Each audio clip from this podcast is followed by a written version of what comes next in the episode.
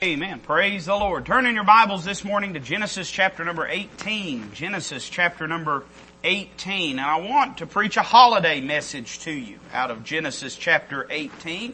I believe we can do that uh, if we look a little carefully at the Word of God here. Genesis chapter number 18. And uh, in this passage of Scripture, the Lord comes by and visits Abraham in his tent in the plains of Mamre. And uh, I, I, believe we have here an important truth that if God will enable us in the preaching of His Word, uh, I believe can greatly draw us unto Him, affect us, change us for His glory. Genesis chapter 18, we'll begin reading in verse number 1. Genesis chapter 18, verse number 1 says, And the Lord appeared unto him in the plains of Mamre, and he sat in the tent door in the heat of the day. He lifted up his eyes and looked, and lo, three men stood by him. When he saw them, he ran to meet them from the tent door and bowed himself toward the ground and said, My Lord, if now I have found favor in thy sight, pass not away, I pray thee, from thy servant. Let a little water, I pray you, be fetched and wash your feet and rest yourselves under the tree. And I will fetch a morsel of bread and comfort ye your hearts. After that ye shall pass on, for therefore are ye come to your servant. And they said, so do as thou hast said. And Abraham hastened into the tent unto Sarah and said, make ready quickly three measures of fine meal, knead it and make cakes upon the hearth. And Abraham ran unto the herd and fetched a calf, tender and good, and gave it unto a young man, and he hasted to dress it.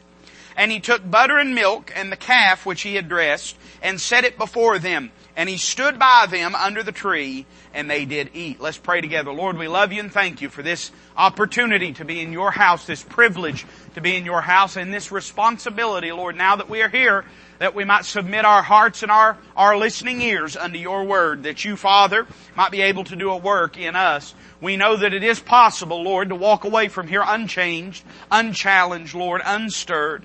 But our desire, I believe, uh, is that we, Lord, might be dealt with from heaven by the Lord, by your word, that you might change us and challenge us, stir us, and make us more into the image of Christ. Lord, again, we love you and thank you for this time. Thank you for the hearts of gratitude expressed by your people this morning. It encouraged me, it edified me, it comforted me. And I pray, Father, that you'd bless them for their boldness in testifying. And I pray that you give us many more things, Lord. Not that we might have things, but that we might look towards heaven and give you praise and give you honor and give you glory for your goodness in our lives. Bless the preaching of thy word. We ask it in Christ's name. Amen. You know, it is of course the holiday season. Uh, I've made no secret about my feelings about the holidays. I'm not really a Christmas person. If you are, that's fine. I'm not really a Christmas person. It's not for any scriptural reason or anything. Uh, I just, I'm, Christmas just is not my season. I'm a Thanksgiving person. Amen. Uh, I love Thanksgiving. I love eating a lot of food. Somebody say amen to that. I love naps on the couch. Turkey fueled naps on the couch. Somebody say amen to that. I like football. Amen. I enjoy uh, family. I enjoy everything about the Thanksgiving season. Uh, but really this entire time of the year, November, December, it is a time for families to gather together. It is a time, I hope, in the hearts and minds of God's people to give Him gratitude, praise, to remember His goodness and grace in our lives. But one of the things that you have to have in order to have a good holiday season is a lot of hospitality. Uh, mom, of course, is having her, uh, you know, knee replaced, and that's put her out of commission. And so we've sort of busted up and divvied up the, the holidays amongst us kids, and uh, we celebrated Thanksgiving up at Brother Carey's house, and uh, we will have Christmas at my house. And uh, it is a whole procedure. How many of you know what I'm talking about? It's a whole process it's a whole undertaking just getting your house ready to have a holiday there. You know what I'm talking about? Uh, you've got to go through, you got to get cobwebs, you got to clean stuff up, stuff that's just become a part of the landscape, you got to pick up and put away, and, and it's a whole process, it's a whole procedure, getting the house in order, getting everything just right, fooling everyone into thinking that that's the way you live. Amen. And uh, it's a whole endeavor getting everything in order so that you can have family over and, and have your family. But that's what we call hospitality. We go out of our way. We do that extra work, that extra labor, so that we're able to welcome people into our homes, to host them in our homes, to enjoy their company, and them enjoy ours. How many of you would have a heart attack if uh, you fell asleep today and woke up on December 25th and found out that your whole family was coming in that night to have Christmas in your house? You'd probably fall all to pieces, right? You'd say, well, I'm not ready. There's no way I can do it. We don't have everything clean. I don't have anything fixed to eat. We don't have anything in order. The tree isn't even up yet. That's not true. Some of y'all had your trees up in June. Amen. But, but you'd say, well, you know, there's no way we can get it all together.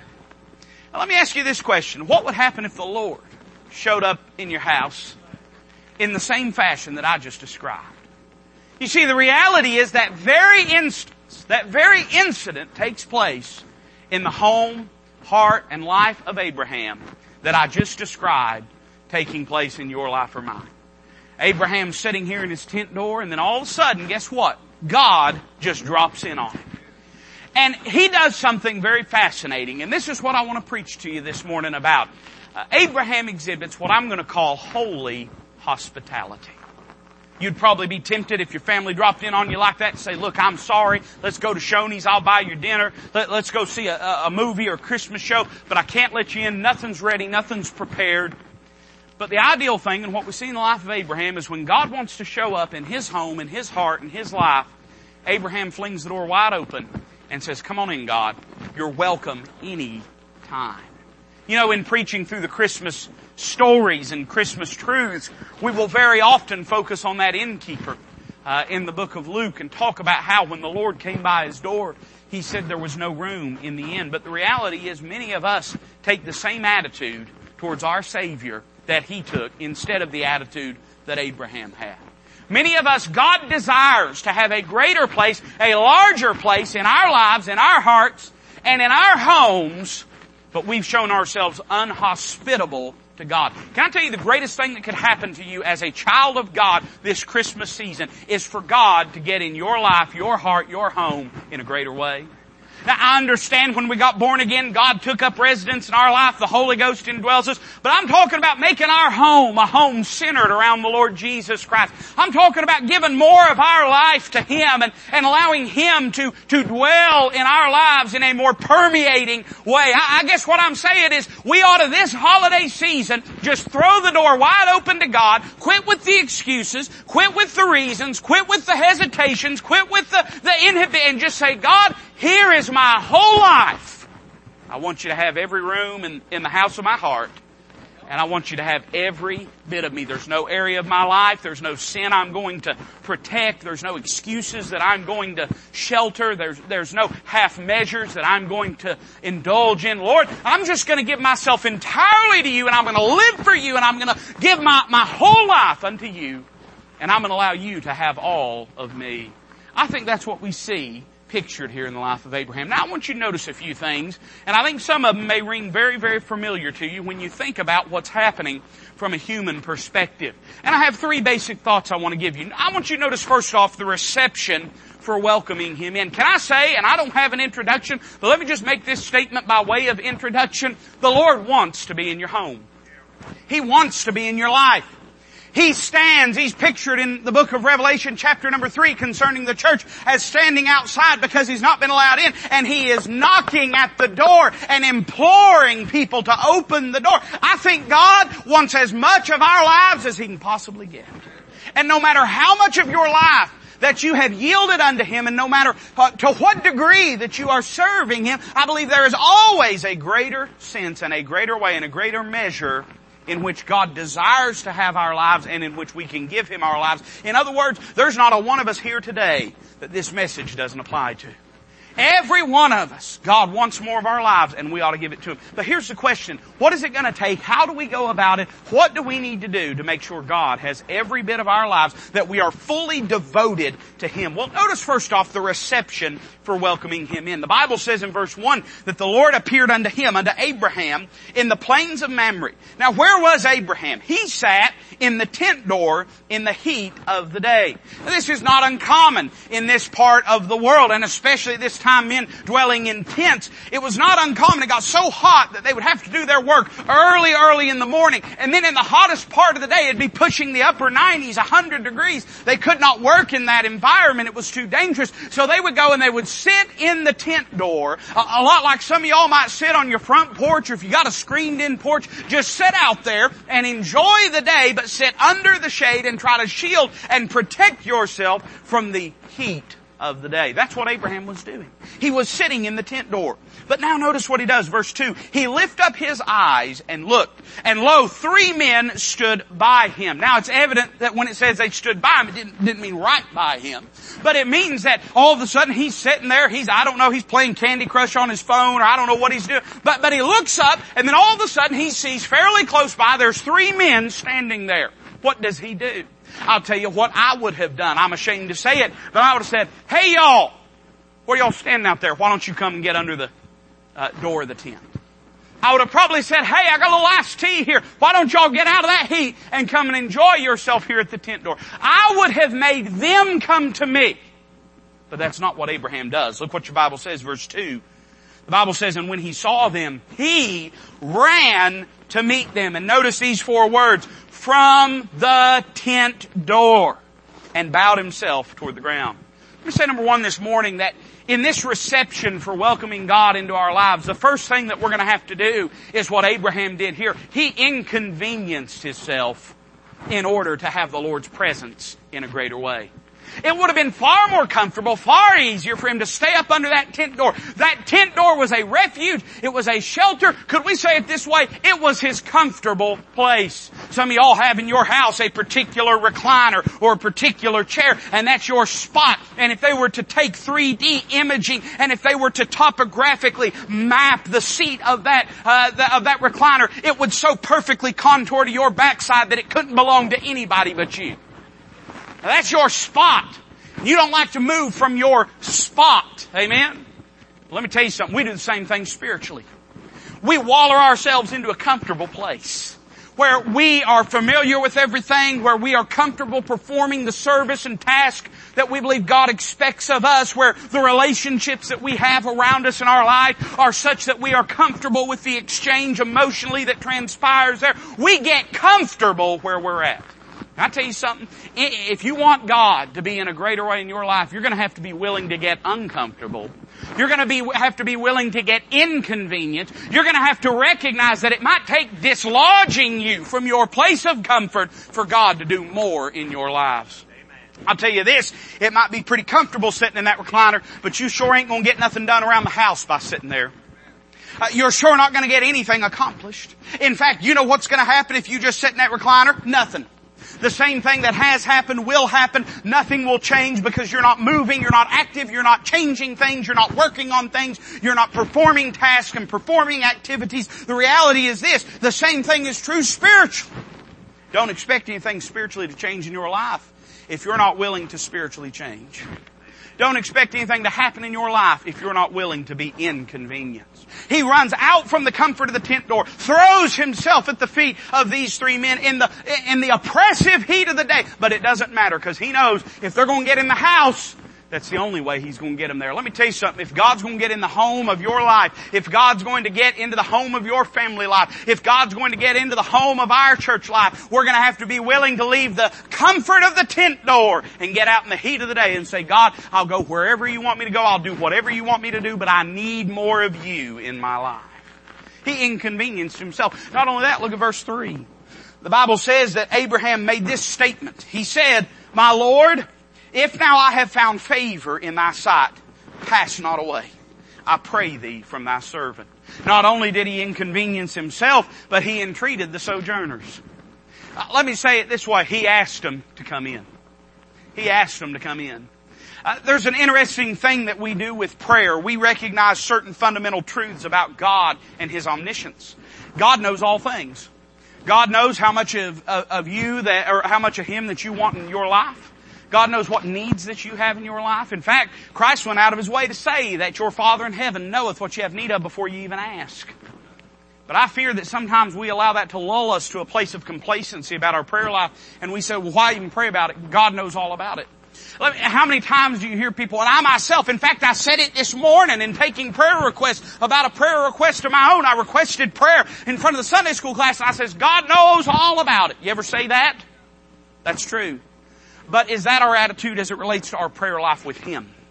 I understand there, there may be sensitive matters that we don't want to disclose to just everybody, and I don't think there's anything wrong with that. But is our attitude about prayer, well, there's no use in praying because God already knows all about it. Let me tell you something. If that was a reason to not pray, nobody ever pray because God knows everything about everyone, about every moment in time. But the Lord invoked us to prayer. The Bible commands us to pray. Uh, the saints of old gave us examples and patterns of prayer. Prayer is the means of God's providence. Prayer moves the wheels of God's power and the uh, movement of His hand is directly connected to the prayers of His people. I'm saying this, if we want God to be in our life, we can't just say, well, the Lord knows I want more of Him, so He'll show up if He wants. We have to, say, we have to ask, we have to pray. We have to seek the Lord. Lord, I need you in my life. Lord, I need victory over this thing that I'm dealing with. Lord, I, I need you to master my temperament. Lord, I, I need you to uh, drive, derive more and draw more glory for thyself out of my life. I'm saying this, we gotta ask Him for it. We want that. That's a great. That's one of the best prayer requests uh, that you can ever give. It's one of the best prayers you can ever pray. Lord, take more of me unto Thyself, and give more of Thee unto me. He entreated him. He said, don't pass away. You're welcome here. You're wanted here. In fact, I'm begging you to be here. We need to make it the prayer of our life, of our spirit, and of our heart and mind. God, I need more of you. Some of us don't have more because we don't think we need more. Some of us have just as much of God as we want. We're, we're ashamed to admit it, but that's the truth of it. Uh, some of us, we got just as much of church as we want. We got just as much of a, a, a Bible reading as we want. Just as much of a prayer life as we want. And we're terrified to death that God's going to show up and disrupt our comfortable position. But if we want God to have a greater place in our lives, we've got to entreat Him. Not only that, I like this man. Look at verse number four. Listen to what Abraham said. He didn't say, come on in the house and fix me something to eat. That's our attitude about God. God, come into my life and fix my problems. That's really why, most of us, why we want Him there. We don't want Him there because we love Him. We want Him there because we love what He can do for us. And Abraham, if he had been like most of us, he would have said, well come on in the house and start fixing a meal. But that's not what Abraham says. He says, come in and, and here's what's going to happen. Let a little water, I pray you, be fetched. As in not by them, by somebody else. Wash your feet and rest yourselves under the tree. He says, I will fetch a morsel of bread and comfort ye your hearts. After that ye shall pass on. For therefore are ye come to your servant. And they said, so do as thou hast said. Here's what, what Abraham said to him. He said, you come in and we'll make it all about you. You come in, we'll get you a little water so you can clean your feet. You don't have to lift a finger. You don't have to cook anything. You don't have to clean anything. You just go rest yourselves under the tree. And while you're resting, here's what I'll do. I'll go and I'll fix something to eat. I'll go and I'll slaughter a cow. I'll go and we'll make morsels of bread. I'll go and I'll get butter and I'll get milk and I'll bring it to you. And all you have to do is just sit here and enjoy this meal and rest yourselves. You know what he did? Let me say it this way. He enshrined the strangers. He didn't say, come on in and make it all about me. He said, come on in and let me make it all about you. Let me tell you something. Everything God does, He does for His own glory. And you say, well preacher, don't He do anything for me? Oh, listen, God's glory is for your good. But the primary motivation is always God's glory. He's not doing it just so that you can have a, a bigger TV or a nicer car or, or a better wardrobe or a nicer home. He's doing it. This is what I was talking about with Brother Chuck. Man, I, I love that testimony. Thank you, Lord, for giving me the means to give. Not just, Lord, thank you for giving to me, but thank you, Lord, for letting me give to you. It's all about Him getting glory. If we want God to have a, a, a greater prominence in our life, you know what we have to do? We have to make it all about Him. I think one of the things that I detest about the Christmas season is the commercialism of it. It's become about everything except Jesus. And, and listen, a lot of it, you, you get to decide, this is the great uh, thing about, about, you know, your home and your family, you get to make it as much about Jesus as you want to. And the world can't take that away, and Hallmark can't take that away. But, but I do, it's just, it's just sort of unpalatable, it's unpleasant to me that they've just tried to surgically remove the Lord Jesus from everything about the Christmas season and, and retain the Christmas season, which is just illogical. It, it's blasphemous. It's abhorrent. It's everything else. But, you know, Christmas really, it should be a joyous time, and it is for a lot of people, and I praise the Lord for that. But here's the thing. Here's what Christmas is about. He's the reason for the season. It's all about Him. Uh, here, here's, here's what's wrong with a lot of churches. They've quit being about Him. Here's what's wrong with a lot of believers. They've quit being about Him. They're about all sorts of things. They're about their clubs and their preferences and their politics. But they're not about Him. Why do we feel so empty in life? It's because we've quit being about Him. And in Him all the fullness of the Godhead dwells bodily. In Him we have our being. We live and move and have our being. If we're, listen, if we're not making it all about Him, it ain't going to be about anything that's worthwhile. You know why they came in? Because Abraham made it all about them.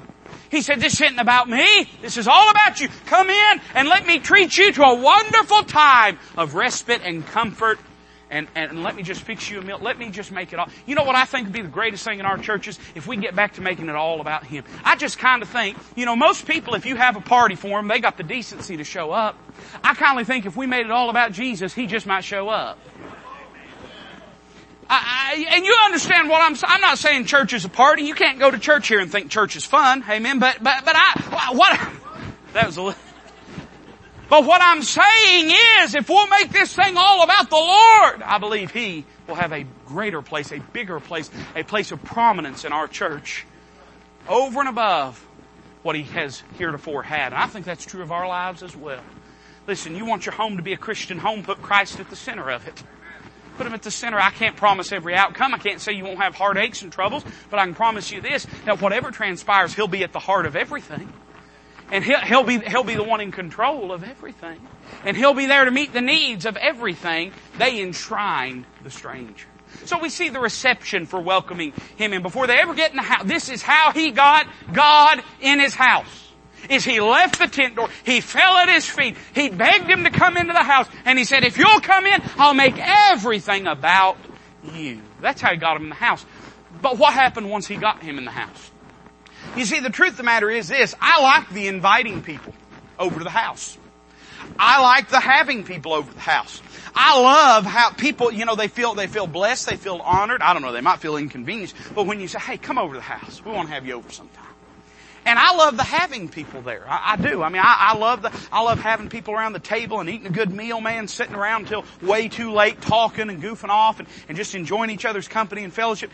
It's that in-between part that I find tough. That part where you got to clean the bathroom, scrub the toilets, cook a meal, vacuum the floors. That's the part I don't like. If I could find a way to skip over that, man, I'd be hospitable all the time. You see, here's the thing. If you're going to be hospitable, there's some requirements. It takes some things in order to open your home to someone.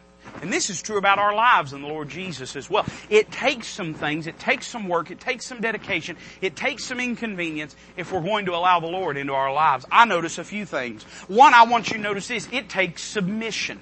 Look at verse number six. I don't know if you've ever thought about it this way. Now, how many of you are familiar with this passage? Let me just go ahead and ask you this. How many of you kind of know where we're at, kind of know the story? If you do, then you know that in a few moments, God is going to reconfirm the promise of Isaac's birth to Abraham and Sarah. And when he does that, Sarah is listening at the tent door. And Sarah laughs. Now it's apparent by this time that this is God. I mean, she knows who this is. I, somebody, I mean, God said to them in, in, the verses prior to Sarah's laughing, said, I'm going to revisit you at the time of life. You're going to have another child. Before this chapter is done, you know, Abraham calls this, this angel, this, this stranger that appears at the door, calls him the judge of all the earth. I think they knew basically immediately that this was God. And when God makes that promise to Sarah, you know what she does? She scoffs. She snickers. She laughs. Now let me ask you this. Wonder what got her in such a bad mood in the first place? Some folks don't need no reason to be in a bad mood. But wonder what got her in a bad mood. I would like to think that if God showed up at my house and ate a meal with me and, and, and was making me promises that were life changing of eternal import, I, I would think I would be gracious. But Sarah, on the other hand, she, she scoffs. She laughs. Man, she's in a bad spirit. She's in a bad attitude. How did that happen? I think the answer is in verse 6. Look what the Bible says. Abraham hastened into the tent. Now don't skip over any word in your King James Bible. Hastened into the tent. Hurried, ran in, busted the door in. Hastened into the tent unto Sarah and say, make ready quickly three measures of fine meal, knead it and make cakes upon the hearth. And Abraham ran unto the herd and fetched a calf tender and good and gave it unto a young man. He hastened to dress it. Now, I'll admit to you, sometimes I think there's things that the Bible just does not record for us. There are events, undoubtedly, conversations that transpire, and the Bible just gives us the high point of the, but if I read my Bible literally there, and I think that's what we ought to do, amen, if I read it literally, this is how things look. He runs in, busts the door open, says, hey, go make some cakes, hurry, and runs out the door.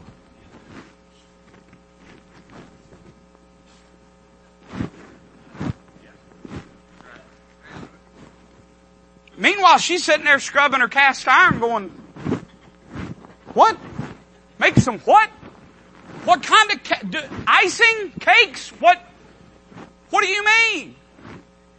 You can imagine as she goes to the tent door and opens up and looks out and says, oh, God has showed up. And then I would imagine her flesh probably said this. A little head notice would have been nice. I got to throw together a pan of cornbread, and I have I, I didn't know God was coming over. And I'm sure there's a part of her that would have loved to meet Abraham when he was coming back from that field with that calf thrown over his shoulder and say, "Nuh-uh, son, this is not how we're going to do this. You go tell them it is a bad time, that they need to call and make an appointment, they need to schedule something, and that they need to bring a dessert, else this is not going to happen." That's right. He said, I, she said, I didn't even see a casserole dish in their hands. They just show up here and expect me to feed them. I'll tell you this, most women would tell you they hate nothing more than for company to show up unannounced, unplanned for, and for them to have to scramble all of a sudden to get their house and to get their meal and to get everything in order. You know what Sarah would have done if she'd been like most of us? She'd have said, no thank you, God. You're going to show up on my terms or you're not going to show up at all. Instead, can I say it to her credit? You know what Sarah does? She says, yes, sir. Goes into the kitchen, gets to work. Probably every part of her, probably every, every ounce of flesh in her wanted to say no. But she said, if we want God here, we gotta take Him on His terms. If we want God here, we need, we, we need to serve Him, minister to Him. And so she just swallowed her pride, bit her cheek, and said, yes, sir. She submitted to the wishes of her husband. She submitted to the will of God. She submitted to the context and the matter at hand. And she said, okay. You know what it's going to take for God to take a greater part in our, you know what it's going to take for God to be in our home and our life? It's going to take some submission. There's going to be times God shows up unannounced. There's going to be times God commands you to do things you didn't ask for, you didn't sign up for, you didn't plan for. There's going to be times that the will of God is going to thrust things upon you that you never prayed for and that you don't think are fair. And if you want God to have a greater part in your life, you've got to learn how to swallow your pride, bite your cheek, look towards heaven and say, Yes, sir, Lord. Yes, sir. One of the things, and I've not talked a lot about this, and I expect I probably will just because it's a part of my life, but you know, in, in, losing my father-in-law, we, we went through one of the things we asked him to do uh, whenever he got sick was to sit down and make videos of himself for the boys. Uh, my boys are still little. I mean, Lawrence is six now, but I, I'm not my grandmother. My mom's mom died when I was seven, and I have some memories, but not very much. I thought it'd be really good if they just had a video of their of their pap pap talking to them. And so we sat down and and watch the videos and let the boys watch the videos. Of course, Schofield's too little to really know. Lawrence does. But we watched the videos and one of the things that I was struck by that my father-in-law said, and I, I can hear him say it, he said it so often, as he was talking, he said, I hope that you're watching this video when you are a young man and an adult. But he said, but if that's not the case, and if you're reading it sooner than that, that's okay. Because we have, are committed unto God whatever happens in this, we'll just, and this is what he said, we'll receive it at the hand of God. I can hear him say that about almost everything in life, that phrase, we'll receive it at the hand of God. You know, sometimes the will of God leads us to places and takes us to things that we would have never asked for, that we don't want, that no part of us takes pleasure in. And when those times come, we just have to receive it at the hand of God. Knowing that the hand of the one that bestows it to us is perfect, is providential, is loving, is caring, is infinite in His wisdom and infinite in His love for us. Sometimes if you want God to have a greater part it's going to take some submission. Not only submission, but I like what Abraham does. He runs out and the Bible says that he fetched a calf. By the way, that fetch, that's a good King James Bible word. Amen. That's why Southerners say it so much. Amen. Uh, fetched a calf. Then the Bible says tender and good. He went out and he didn't, he didn't drag some sickly cow in. He didn't go get a goat. He, he, he didn't go out, he didn't go out hunting and go, go kill some wild, he didn't bring a chicken. He went out and he got the most valuable, the most prized, the most precious possession he had. And he took it to a young man and he said, kill it and dress it quickly. You know what I love about that? Because again, I, am playing the image in my mind. And, and, Abraham, he busts through the door, looks at Sarah, says, all right, woman, make some cornbread. God showed up and turns around and runs out. And, and he goes and he grabs the cow. And he, the Bible says he ran to meet him. He, he takes the cow and he runs and he throws that thing at that young man and says, hurry up and kill it and dress it and get it ready for God. Like it was nothing. You know why he treated it like that? Because it was God. That may have been the priciest, most beautiful, most precious, tastiest cow that he owned. But man, compared to God, what was that? It didn't matter. He took his most precious possession, threw it at the feet of that young man, and said, It doesn't matter. Get it ready. We're giving it to God. It took sacrifice. Not the sacrifice of his worst, but the sacrifice of his best. You know, for God to have a greater place in our life, you know what we have to do? By the way, later on, guess what he would do? He would take his only son and he'd put him on an altar. The Bible says, Isaac, thine only son. By the way, he had another son, but not in Abraham's heart, he didn't. He said, Isaac, thy son, whom thou lovest. And he laid it on an altar. You know, he probably would have never been ready to put Isaac on the altar if he hadn't put that calf on the altar first. You see, God starts us out with little things and builds us incrementally. But to Abraham at that moment, it was the most prized possession he had. He said, God, it's yours if you want it. You know, I believe this. Maybe it's a speculation. I hope it's sanctified speculation if it is. But I think probably if God, if Abraham had told God, I'm going to go and I'm going to cook you the best calf I had. And if God had said, you know, I had cow yesterday. You got any fish? Abraham would have probably said, let me get my, my rod and pole and line and reel and I'll go catch you one. You see, he would have given him anything that he wanted. He would have given him anything that he wanted. But it began by giving God the absolute best that He had. Here's what I guess I'm trying to get at. Whatever is most precious in your life, give it to God. He may not want to consume it. But submission begins when we give our best to God. Later on, Abraham gives him his son. God says, I don't want him because I'm going to give my son. But you know what Abraham had to do before he could ever get to that point? He had to give his absolute best. It takes sacrifice. It takes sacrifice. And then I like what happens. He, he, the Bible says he gets all this together and he brings it and he sets it before the men. And then you know what the Bible says? He served them. Now, I understand we, we oftentimes we think of, of being hospitable and welcoming people into our home and we expect that we're going to serve them. But the serving that's taking place here is not like how you and, and me might serve. If we were serving, we would set everything at the table, then we'd pull up a chair and we'd sit down uh, right beside everybody and we'd pass the potatoes, we'd ask the blessing, and we would commence in enjoying the fellowship. But that's not what happens here. Abraham sets everything up and then he steps away and he stands over to the side you see, here's what I'm saying. He didn't just serve, he assumed the position of a servant. This is one of the wealthiest, most powerful men in the Orient. He has literally, years prior to this, he had army enough to defeat a Confederate army of five different nations. He's not a servant. He's a lord over all these men. But when God shows up, He's the servant. He's the busboy. When God shows up, he, he sticks a dish rag right in his apron, stands over to the side, and says, just let me know if there's anything I can do for you fellas. Y'all just sit and eat. This is more of him making it about them than about him. But let me also say this. If we want God to have a greater place in our life, we have to assume the position of a servant. Lord, I'm not here for me. I'm here for you. My job is not to be master. My job is to be minister.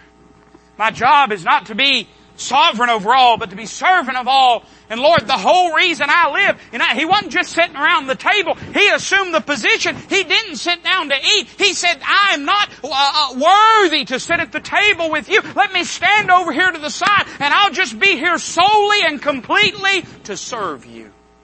That's who I am today. I may be the master of all this land before you. It may have been given me by divine title deed, but today, when God's here, I'm just the servant. He assumed that position and role. You know, if we want God to have a greater place in our life, we have to be willing to be a servant. Listen, I'm not here to rule everything. I'm not here to run everything. I'm just here to be a servant. I'm here to play whatever role God has for me. I'm here to do whatever God asks me to do. I don't have to have the applause of men. I don't have to have the appreciation of men. I don't have to have the accolades of men and the affirmation of men. I'm just here just to do what God wants. And if I'm doing what God wants, that's enough. That's enough. A thought occurred to me last night. I don't even remember the context in which it occurred to me, but I was meditating on scripture and on, on, on the Word of God and, you know, we ask for the will of God. And I wonder how many times we're asking for the will of God because we believe it'll work out. Not because it's what God wants.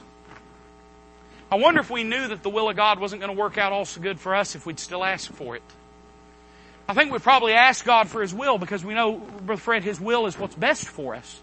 And it's a shortcut. It's, it's code word. It's, it's easy. When we don't know what we need, we just say, Lord, give me your will in, in my life.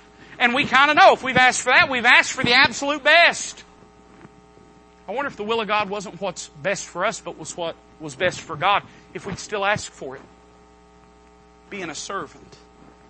Lord, it's not about me, it's about you. I just want to do what you want. And Lord, if you're happy, that makes me happy.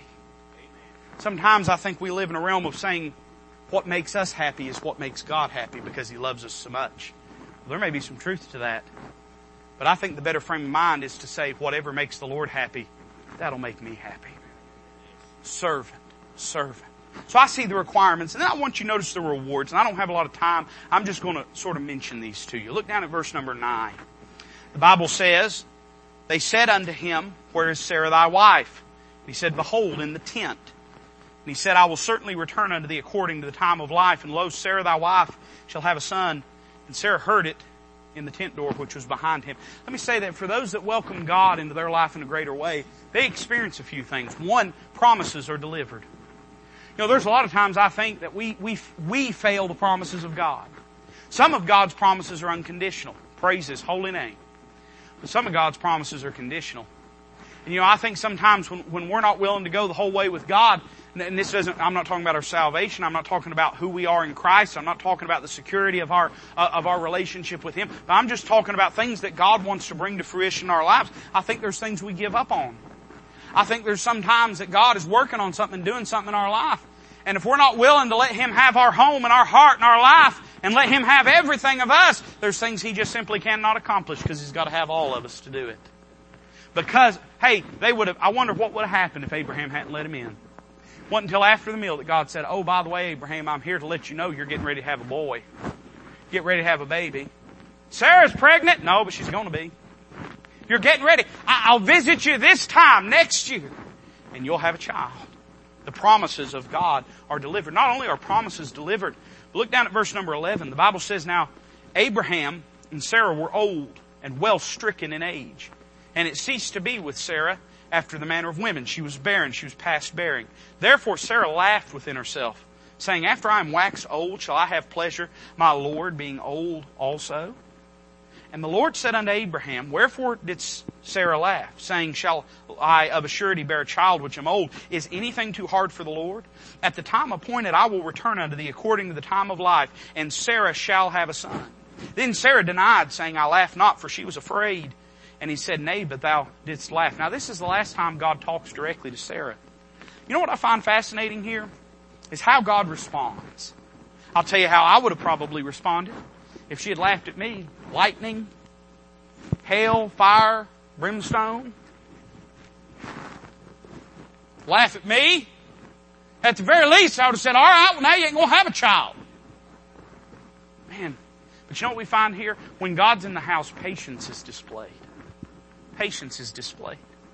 I think some people live a heartbeat away from chastening all the time. You know, when you live your life asking yourself, how much can I get away with? You live your life one heartbeat away from the chastening of God at all times.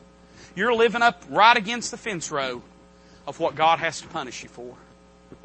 But you know, when you let God in the house and say, Lord, I just want you to have all of me, I think there's a large, vast field of patience and mercy and long sufferingness between your missteps and the sure judgment of God. I'm not talking about earning God's favor. I'm just talking about living far enough away from questionable things that God can deal patiently with you as opposed to watching you fall off the precipice into destruction if you take a step the wrong direction. Sarah, if it'd been me, man, I'd have struck her dead. But God is patient. You know, God is, God doesn't even really rebuke her. I mean, God says, Sarah, why'd you laugh? And then Sarah, you know, she, she lies. She said, I, I, I was coughing. I didn't. God says, no, you laughed. I know you laughed. But you know what? Isaac was still born. Sarah continued on living.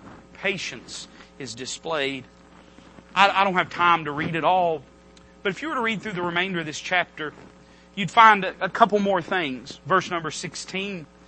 The Bible says the men rose up from thence and looked towards Sodom, and Abraham went with them to bring them on the way. The Lord said, Shall I hide from Abraham the thing which I do? You know, when we let God in the house, plans are disclosed.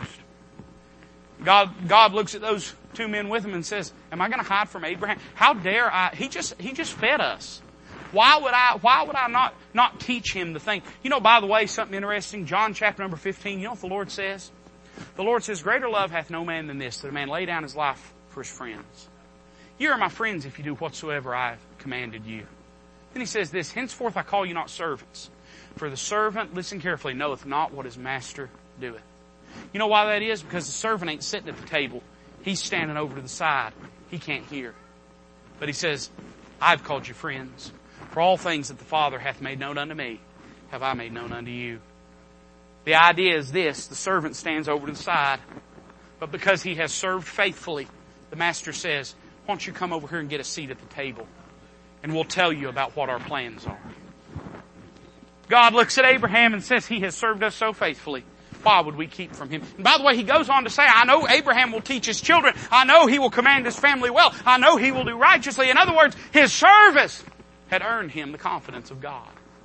And so God says, I'm going to let Abraham know what I'm doing. You know, you know how you find the will of God for your life? Invite God into your house. Fellowship with Him. Commune with Him. Give every bit of your life to Him.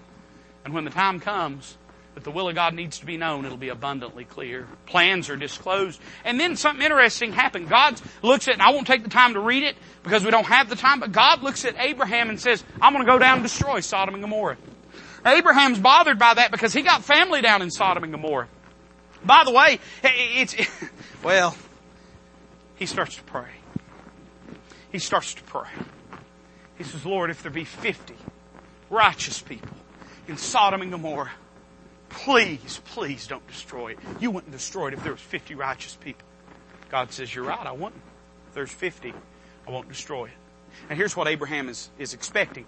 Abraham is expecting, there's Sodom, there, there's, there's the well-watered plains of Jordan. He's expecting for, for God to say, all right, Abraham, I won't. Turn and walk towards Jordan. That's not what happens. Abraham hadn't asked for enough. So God says, all right, Abraham, if there's 50 righteous people, I won't destroy Sodom and Gomorrah. Abraham says, oh, okay, good. God turns and heads towards Sodom. Abraham knows, uh-oh, I shouldn't ask for that many. He chases God down and says, now, now, now, now, now, wait a minute. Let's, let's talk about this thing. Lord, I know I said 50, but really your righteousness is, is, is, is, is boundless and, and you're no respecter of persons. If there's 40 people, 40 people, God says, you're right, Abraham. If there's 40 people, I won't destroy it.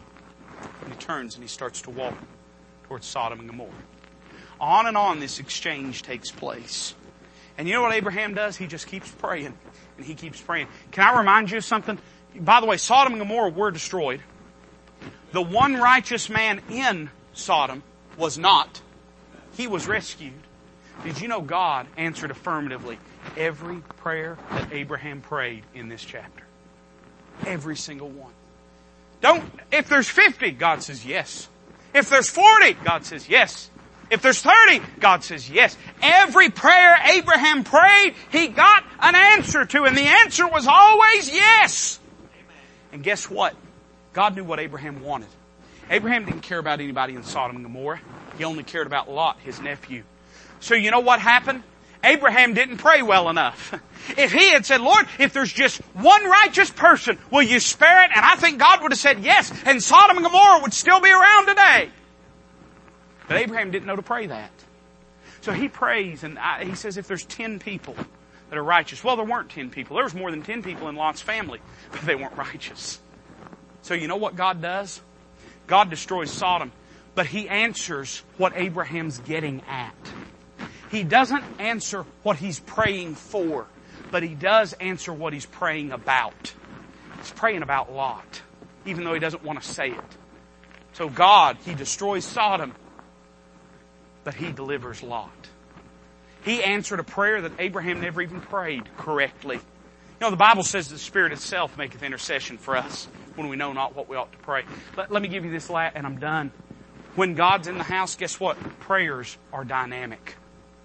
They're effective. They're powerful. And sometimes when they're lacking, sometimes when they're not all that they ought to be, guess what? God's in the house. He just fixes that prayer to how it ought to be. And goes ahead and answers it in a way because he, because guess what? Uh, the Spirit, it's, uh, he that maketh intercession for us knoweth the mind of the Spirit. He knows. There's no miscommunication within the Godhead.